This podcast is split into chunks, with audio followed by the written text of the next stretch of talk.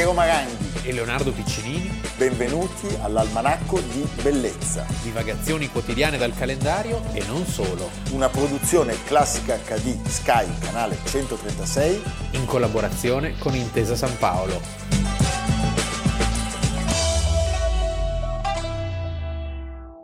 Almanacco di Bellezza 9 marzo 2021.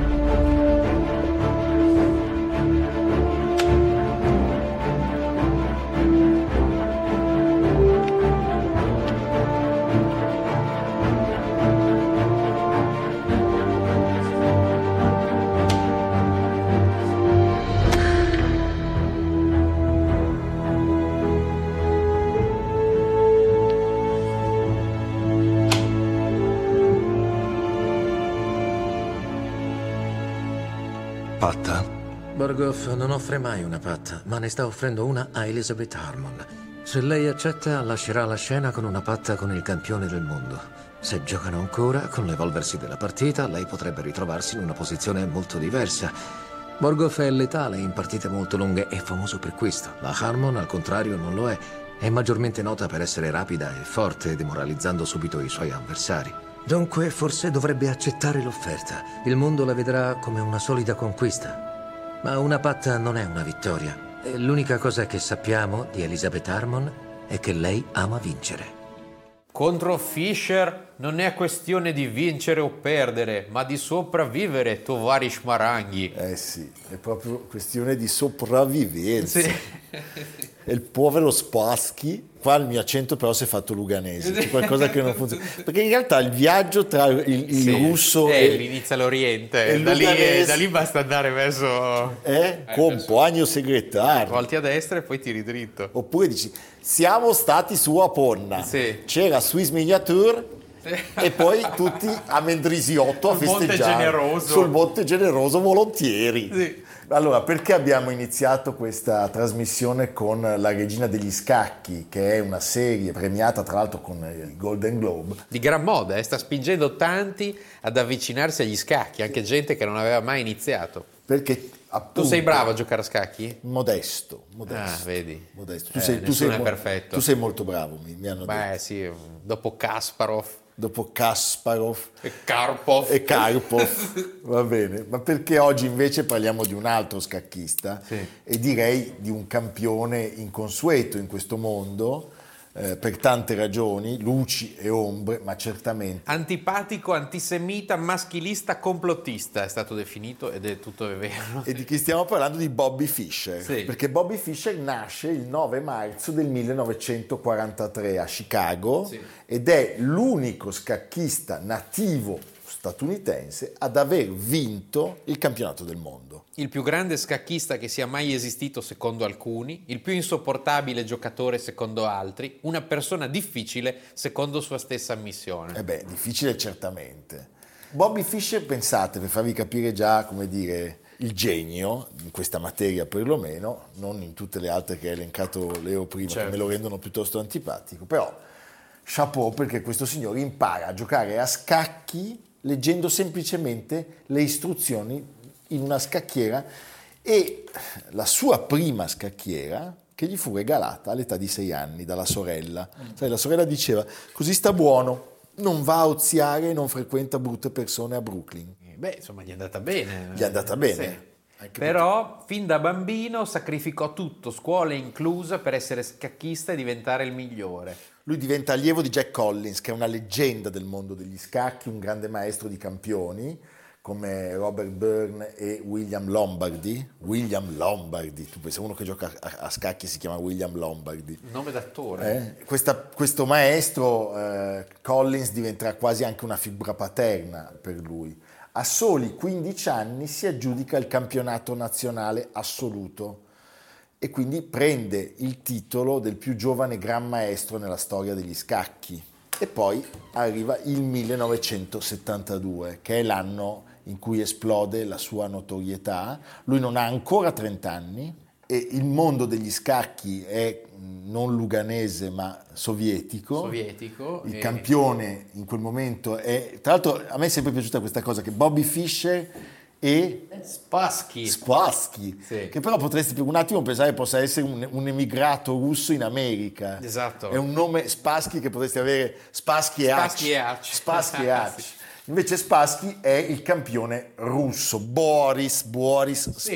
Stiamo parlando eh, di un momento in cui la geopolitica, come direbbe l'amico Castellini, il soft power, Certo. passava anche da queste cose. Anche se in questo caso non era tanto soft il power, No. se ne davano di santa ragione. Sì. eh. Quindi Gaetano Castellini potrebbe poi scrivere Il secondo il libro, secondo, eh? Hard Power. Hard Power. Va bene. Senti, il campionato del mondo si svolge a Reykjavik, che ritornerà Sì, tra un geyser e l'altro. in Islanda. Ma che bello però, no? Eh sì, anche perché a Reykjavik non c'è molto da fare. Eh, Io devo dirti, avevo, ero un bambinetto, Sì. Però ricordi- Spassky, Fischer, se ne parlava tantissimo. E- Beh, sai, fu una cosa per gli occidentali, come dire, epocale. Certo. E l'FBI controllava la famiglia perché sospettava che avesse contatti con l'intelligence sovietica. Spassky, peraltro, non se la cavava meglio, aveva alle costole il KGB. Su Angelo Custode pure nei giorni islandesi. Il suo passato, tra l'altro, era molto simile a quello di Bobby. Figlio unico, passione esclusiva per gli scacchi, una vita dedicata a torri, pedoni, alfieri, cavalli, re e regine. Boris aveva però una personalità riservata anche a causa della marcatura del KGB. Fischer invece era litigioso, bellicoso, complottista, forse vittima della sindrome di Asperger, simile all'autismo in qualche modo. Certo. Ecco, le vicissitudini di quel campionato vanno dal rifiuto di, di Bobby Fischer di giocare, poi riceve la telefonata del segretario HK, di sì. Harry Kissinger, Sì. segretario di Stato, che lo prega di non tirarsi Please. indietro. Please. No, aspetta, era- no, no. perché no, è È tedesco, tedesco. è tedesco, non è russo. Please. Gli fa cambiare Please, idea. dear Fischer, Dear Fischer, Fischer. Fischer. Lui It's a German name? Così è iniziata la telefonata. Lui viene sconfitto nelle prime due gare, una la perde eh, perché vuole forzare una posizione. Adesso gli esperti capiranno che cosa stiamo dicendo, noi non lo stiamo capendo. No. Nella seconda la perde per forfait perché alcune sue richieste eh, non, non erano state accettate. Questo ti dà l'idea di quanto fosse difficile avere a che fare con questo signore. Però poi, dopo sole 21 partite delle 24 in programma, lui sbaraglia il campo e diventa il giocatore con il punteggio ELO, che è un modo per definire, per calcolare l'abilità dei giocatori di scacchi, più alto della storia. È il primo al mondo, credo che abbia superato quota 2700. Pensa, Io credo di avere 6. io non lo so. Siamo nel pieno della guerra fredda e gli Stati Uniti considerano il successo dell'americano sul russo una vittoria anche politica, vista l'enorme portata per la propaganda antisovietica. Cioè, è come se cadesse un piccolo muro in quel momento, poi ne cadranno altri, però veramente fu un episodio che colpì tantissimo e che fece Dai al russo. una narrazione, eh beh certo. Eh. Dopodiché tutto diventa un po' misterioso, perché Fischer non vuole diventare l'icona del conflitto con i russi e soprattutto è poco incline a, come dire, asservire la politica, Sì, è un po' un cavallo pazzo. è un cavallo pazzo, ne combina di tutti i colori e ben presto incomincerà veramente a creare non pochi problemi.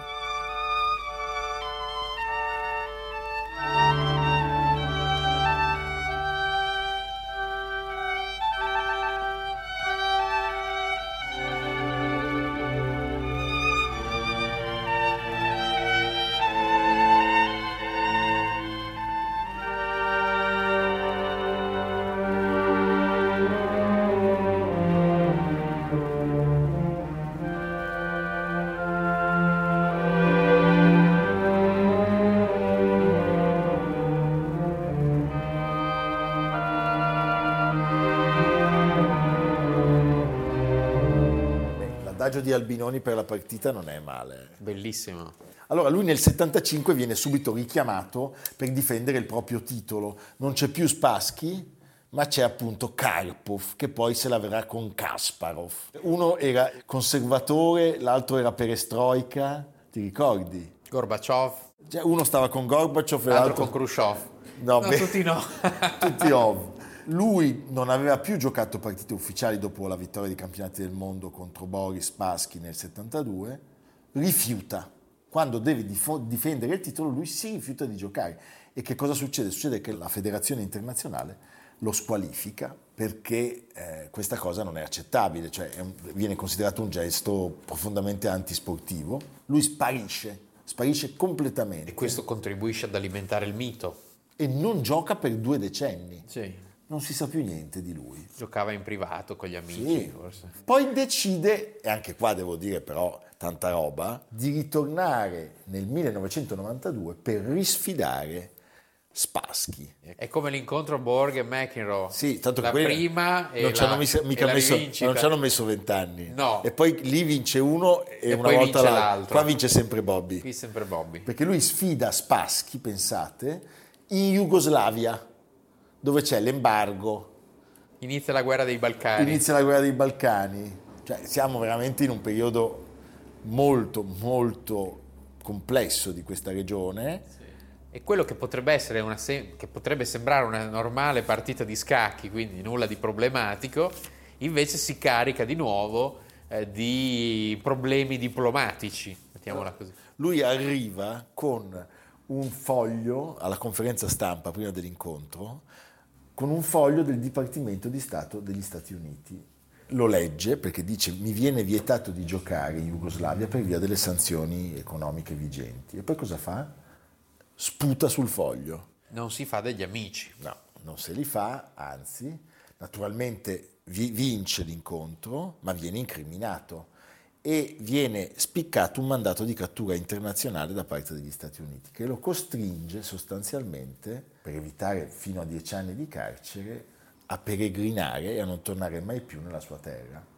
Vince molto bene con Spassky, vince anche molti soldi, perché la, la posta in gioco sono 3 milioni di dollari, quindi tanta roba. E poi, appunto, peregrinazioni un po' in tutto il mondo. Dove va a finire lui? Va a finire a Reykjavik. È come Lucio Battisti, Torna a sparisce. Reykjavik. Nel frattempo, però, Si era affezionato, vabbè, sei sì, un- aveva vinto lì, era diventato un grande. Nel 99 rilascia un'intervista telefonica a una radio ungherese in cui dice che c'è la- il complotto pluto-giudaico-massonico che lo perseguita, cioè incomincia a farneticare. Poi fa la stessa cosa durante un collegamento con un emittente delle Filippine, eh, di Manila, sostenendo inoltre la negazione dell'olocausto. Sì, è andato un po' fuori di Cioè, testa, diciamo. sì. Finché nel 2004 all'aeroporto di Tokyo viene arrestato per conto degli Stati, Degli Uniti. Stati Uniti. e Spassky scrisse una lettera toccante al presidente George W. Bush, quindi la- la- l'avversario di sempre, e gli scrive Fisher è una persona tormentata, è una sociale che danneggia prima di tutto se stesso, ma è onesto e altruista. Vorrei chiedere clemenza per lui e se proprio non è possibile, arresti pure me visto che mi sono macchiato dello stesso crimine. Quindi mi metta in una cella con lui e ci dia una scacchiera. Beh, bellissimo. Carino, sì. Beh, questo è molto bello e appunto, come vi, vi abbiamo già raccontato, decide di ritirarsi in Islanda perché era il paese dove aveva conquistato il titolo, poi sparisce nuovamente e rifiuta le cure. Lui aveva avuto un problema renale, ma non vuole curarsi, rifiuta le cure e lascia questo mondo il 17 gennaio del 2008. Sulla famosa di sfida c'è un film del 2014 che si intitola La grande partita, che è un film molto interessante, un biopic in qualche modo, no? È un film che ebbe un flop bestiale, non l'ha visto quasi nessuno, non è stato distribuito neanche in Italia, si trova in DVD. Questo fa capire che invece adesso il grande successo dovuto a questa serie Netflix ha contribuito a riportare in auge presso tutti, grandi, piccini, esperti e neofiti, il magico mondo degli scacchi. Netflix può tutto, Leonardo. Sì. Quasi come, Quasi come Sky. No, quasi come noi. Ah, ok. No, no, non Sky, noi. Quasi come noi. C'è l'almanacco di bellezza. Sì. Noi, per esempio, cosa E facciamo chi siamo noi, Noi figli della serva. No, eh, noi oggi, per esempio, all'almanacco di bellezza, per dimostrare il nostro potere, facciamo un regalo al pubblico. Questo è un vero regalo. Allora, io ho ricevuto da Vittoria Fontana, che che è una carissima amica e una grande professionista della comunicazione in campo culturale, questo CD del quartetto di Cremona. Sono Italian Postcards, cartoline italiane, ma è Bello. bellissimo. E il, il brano iniziale è la bellissima serenata italiana di Ugo Wolf nella trascrizione per quartetto, c'è anche la versione per archi. Beh, tu metti su questo disco dall'attacco capisci che questi quattro ragazzi sono dei portenti.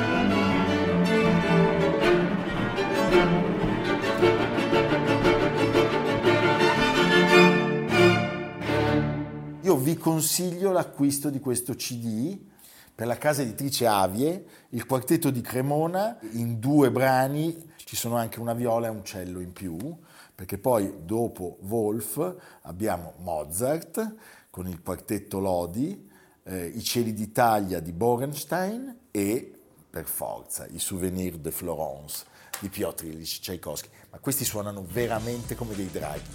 Quindi grazie a Vittoria Fontana, questo è il CD da comprare in questo momento. Quartetto di Cremona.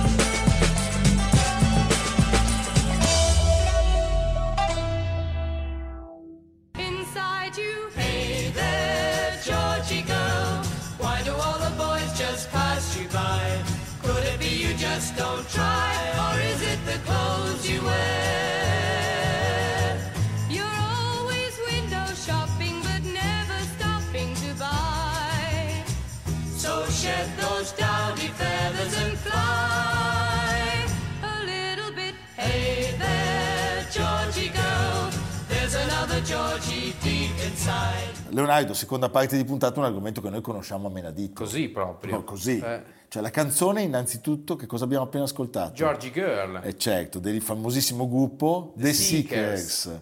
che tu Eh, no, ascolti vabbè, da così, sempre. però. eh? Allora, perché vi abbiamo fatto ascoltare questa canzone? Perché è la colonna sonora di molti spot commerciali dell'argomento che occupa la seconda parte di puntata e che io, in un eccesso ormai di nepotismo televisivo, voglio dedicare alla mia più piccola bambina Giulia. Giusto? Perché oggi noi parliamo delle Barbie, capite? Chi di voi non ha avuto una Barbie? Un Ken. Oh, no, oh, chi di voi non ha torturato la Barbie della sorella? Sì. Per non dire altro. Sì. Ci fermiamo, ci fermiamo, ci fermiamo. Perché ne parliamo oggi invece? Perché 9 marzo del 1959 Mm-hmm. fu presentata la Barbie. Allora, il nome per esteso è Barbara Millicent Roberts. Tu lo sapevi? Come no? Io no, tu sì. Allora, ragazzi, una rivelazione pazzesca. Leonardo gioca con le Barbie, gioca ancora con le No, Barbie. no, no. Io ho avuto un Ken che era vestito da soldato tedesco, pensa. Alla fiera americana del giocattolo di New York 1959, sempre a New York. Primo televisione a colori, New York. Prima Barbie, New York. Mondrian va a New York. siamo In questi giorni c'è New sì, York sì, dappertutto. signor- Va bene, è così. Allora, innanzitutto diciamo come era vestita. Aveva un costume da bagno zebrato, la pelle chiara e i capelli neri legati in una lunga coda. Era stata costruita in Giappone. Nel primo anno ne furono venduti 350.000 esemplari. Ma soprattutto è legata a un nome che per chi conosce i giochi, i giocattoli di ogni tipo, vuol dire molto Mattel. Mattel, Mattel. Era tra l'altro nata dall'ispirazione di Ruth Handler, che era la moglie di Elliot Handler, cofondatore della Mattel. Cioè lui andava in casa, guardava la moglie e poi faceva la Barbie. Sì, dei geni. Cioè non è che se tu vai a casa c'è uno scarafone, fai la, la- la bambola e funziona. Dei Questi- geni, creatori di bambole. Beh, ma pazzesca. È la bambola più famosa al mondo, anche dopo... Ha cambiato proprio, ha cambiato il modo Sì. oh, di, essere, di essere bambola. Ha, cambia- ha cambiato il, il mondo mo- del giocattolo. Sì, ha cambiato il, mo- il modo di essere bambola. Sì. Con la Barbie cambia anche perché finalmente non, non c'è più l'obesità dei bambolotti. Tra l'altro, giusto? Eh, questa poi è una e donna. però crea anche poi dei grossi problemi di altro tipo. Sì, certo. Anzi, in realtà probabilmente potremmo dire che la Barbie è la causa maggiore dell'anoressia. Eh, forse sì. Va però, bene, eh. noi ormai stiamo andando completamente Ci fuori. perdonino Siamo- i fabbricanti di Barbie. Siamo fuori rotta, però da 60 anni il suo mito non, non si è mai spento.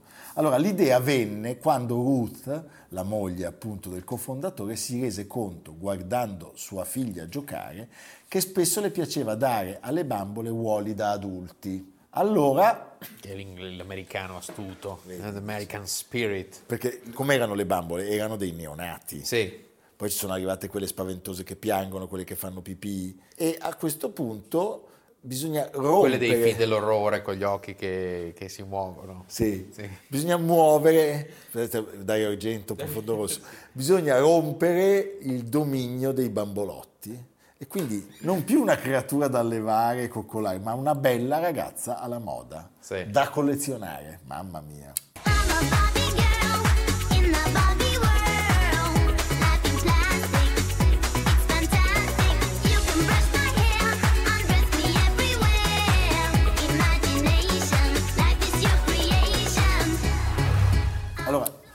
Per farvi capire il peso della Barbie, eh, vi citiamo un po' di stilisti che hanno lavorato ai suoi vestiti. Gucci, Ferré, Valentino, Dior, Prada, Givenchy, Givenchy, Calvin Klein, e poi aggiungerei anche Lagerfeld, Louboutin, Moschino. Barbie ha lavorato con più stilisti di qualunque altro brand al mondo. più di Claudia Schiffer, che tra l'altro l'ha fatta. Eh, C'è un certo, servizio è la fotografico Barbie, sì, in sì, cui la- certo. la, Schiffer E fa... ricordiamo anche la grande visionaria Franca Sozzani, allora direttore di Vogue Italia, che celebrò Barbie attraverso l'immaginazione di 30 designer e griffe italiane per due edizioni 2015-2016.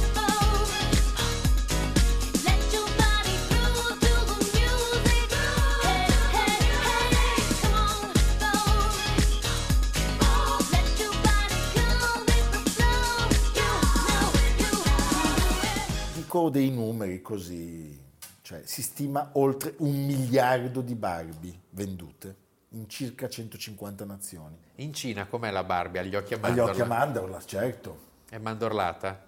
Ma addirittura un, un dirigente della Mattel ha dichiarato che vengono vendute tre Barbie al secondo. Quindi in questa trasmissione quante Barbie sono state vendute? Beh, è una valanga, cioè nel periodo in cui abbiamo parlato della Barbie ne sono partite almeno 45. Le- Secondo te la nostra trasmissione contribuisce a farne vendere almeno una? No, mezza, però mezza contribuirà Barbie? ad avere una causa con la Mattel, Per- sì, per cui per te la e io trasmissione fi- chiuderà. finire- noi finiremo per la Barbie, cioè abbiamo parlato male di tutti, abbiamo, Sì. eh, abbiamo detto che il Papa e Mussolini erano staglio e olio, Ah, a Conte, non quello dell'Inter, l'ex primo ministro per fortuna, sono fischiate E le orecchie. adesso cause non sono arrivate. Niente, con la Barbie affondano Piccinini e Maranghi. Proprio l'abbiamo buttata in Barbie. E le, le bambole da collezione, le Barbie da collezione valgono di più di un titolo in borsa.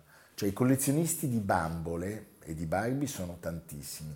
Ci sono poi gli esperti. Non voglio No, conoscerli. neanch'io. Allora, uno tra i più famosi è un medico napoletano, si chiama Antonio Russo. Ma Barbie. Allora, lui ha oltre 7000 bambole, di cui ben Ma pensa che 5500 sono Barbie, mamma mia. Oggi li abbiamo pescati tutti noi. Per essere fior di conio, come si dice delle Sì. monete, non le tirano fuori dalla scatola. Hai anche Ah, la ecco, scatola. c'era come la E poi- filatelia che guardi Capisci? le- le- Poi tu hai in mente come sono le scatole delle Barbie. Sì. Cioè, una cosa, un potere inquinante, credo, sette oceani. E poi voglio citare un altro collezionista, tra i più famosi, è il designer Mario Paglino, di cui tu conosci tutta l'opera, L'opera omnia. l'opera omnia, che per la sua passione per le Barbie è arrivato a collaborare con la Mattel, pensa. Pensa che la collezione di questi due squilibrati è del tutto evidente, sono state prestate al MUDEC, il Museo delle Culture di Milano, e Sempre, in- sempre la Barbie però era sempre inserita nella scatole, scatola, che credo, tristezza. eh, perché hanno dedicato una mostra alla bambola che tra l'altro è stata visitatissima. Sì, io vorrei ricordare che il MUDEC nasceva con eh, obiettivi del tutto Sì, diversi. certo. Però questa è una parentesi che non affrontiamo in queste circostanze. Cioè lui malgrado sia amicissimo di uno dei due, Sì, di Paglino. di in Paglino, io sono amico di Russo, dell'altro, però effettivamente questa cosa eh, ci ha un po' lasciato... Ci rimane un po' qua, sì. Ecco, mi puoi parlare della bambola più costosa e rara tra le Barbie? Beh, beh, la mitica Ponytail numero uno. Ah. Eh, certo, no? Che- Del 1959. 9. Aveva la coda lunga e un costume zebrato, ne abbiamo parlato all'inizio. Beh, fra gli accessori presenti nella scatola vi erano gli occhiali da sole con le lenti blu, le scarpe nere, gli orecchini a cerchio color oro, capisci? Ti regalo un'altra perla, la versione bruna vale più di quella bionda. Alla sua uscita valeva 3 dollari, oggi viene venduta tra i 4.000 e i 9.000 euro. Sempre nella scatola, però. Credo di sì. Però l'innovazione della Barbie fu anche, pensa, il primo giocattolo a scegliere una massiccia eh, strategia commerciale e pubblicitaria televisiva. Eh, ricordo bene, eravamo Avevano bombardati dalla Sì, pubblicità della Barbie. Bombardati. Leonardo, senti, dopo eh, Fischer, la Barbie e anche Russo e Paglino Mi sembra che il titolo da citare sia Volevo nascondermi. volevo nascondere. che è un bellissimo film che vi invito a vedere, la storia di questo eh, povero e grande al tempo stesso Antonio Ligabue, l'artista vissuto no, nella pianura padana, nato a Zurigo nel 1899, figlio di emigranti, un film di Giorgio Diritti con un impressionante Elio Germano, che è stato premiato a Berlino e che è uscito in DVD ed è Ma tu una- l'hai visto? Sì, è un film veramente toccante. Beh, ma diritti è, Elio- diritti è Sì. toccante. Diritti è sempre toccante. Io non farei mai un film su Ligabue. Meglio il film su Ligabue di tutte le mostre su Ligabue che continuano a girare l'Italia, si può dire, piene di opere dubbie. dubbie. Ligabue era stato anche interpretato da un L'opera altro bella, gigante. l'opera più bella di Ligabue è nel labirinto dell'Amazone a Fontanellato, nella collezione del compianto Franco Maria Ricci, questa meravigliosa tigre. Quello è un bellissimo quadro. E, e- anche Flavio Bucci aveva fatto Ligabue. Anche Fabio Bucci aveva fatto Ligabue, certo. Flavio Bucci meraviglioso. Flavio Bucci da, da, da Suspiria di Dario Argento al Marchese del Grillo. Marchese del Grillo. Beh. In ginocchio Sì. quando lo, lo stanno per decapitare. Evviva, ci vediamo domani. Almanacco di bellezza, cura di Piero Maranghi e Leonardo Piccinini. Con Lucia Simioni, Jacopo Ghilardotti, Samantha Chiodini, Paolo Faroni, Silvia Corbetta. Realizzato da Amerigo Daveri, Domenico Catano, Valentino Puppini, Simone Manganello. Una produzione classica HD, Sky Canale 136 in collaborazione con Intesa San Paolo.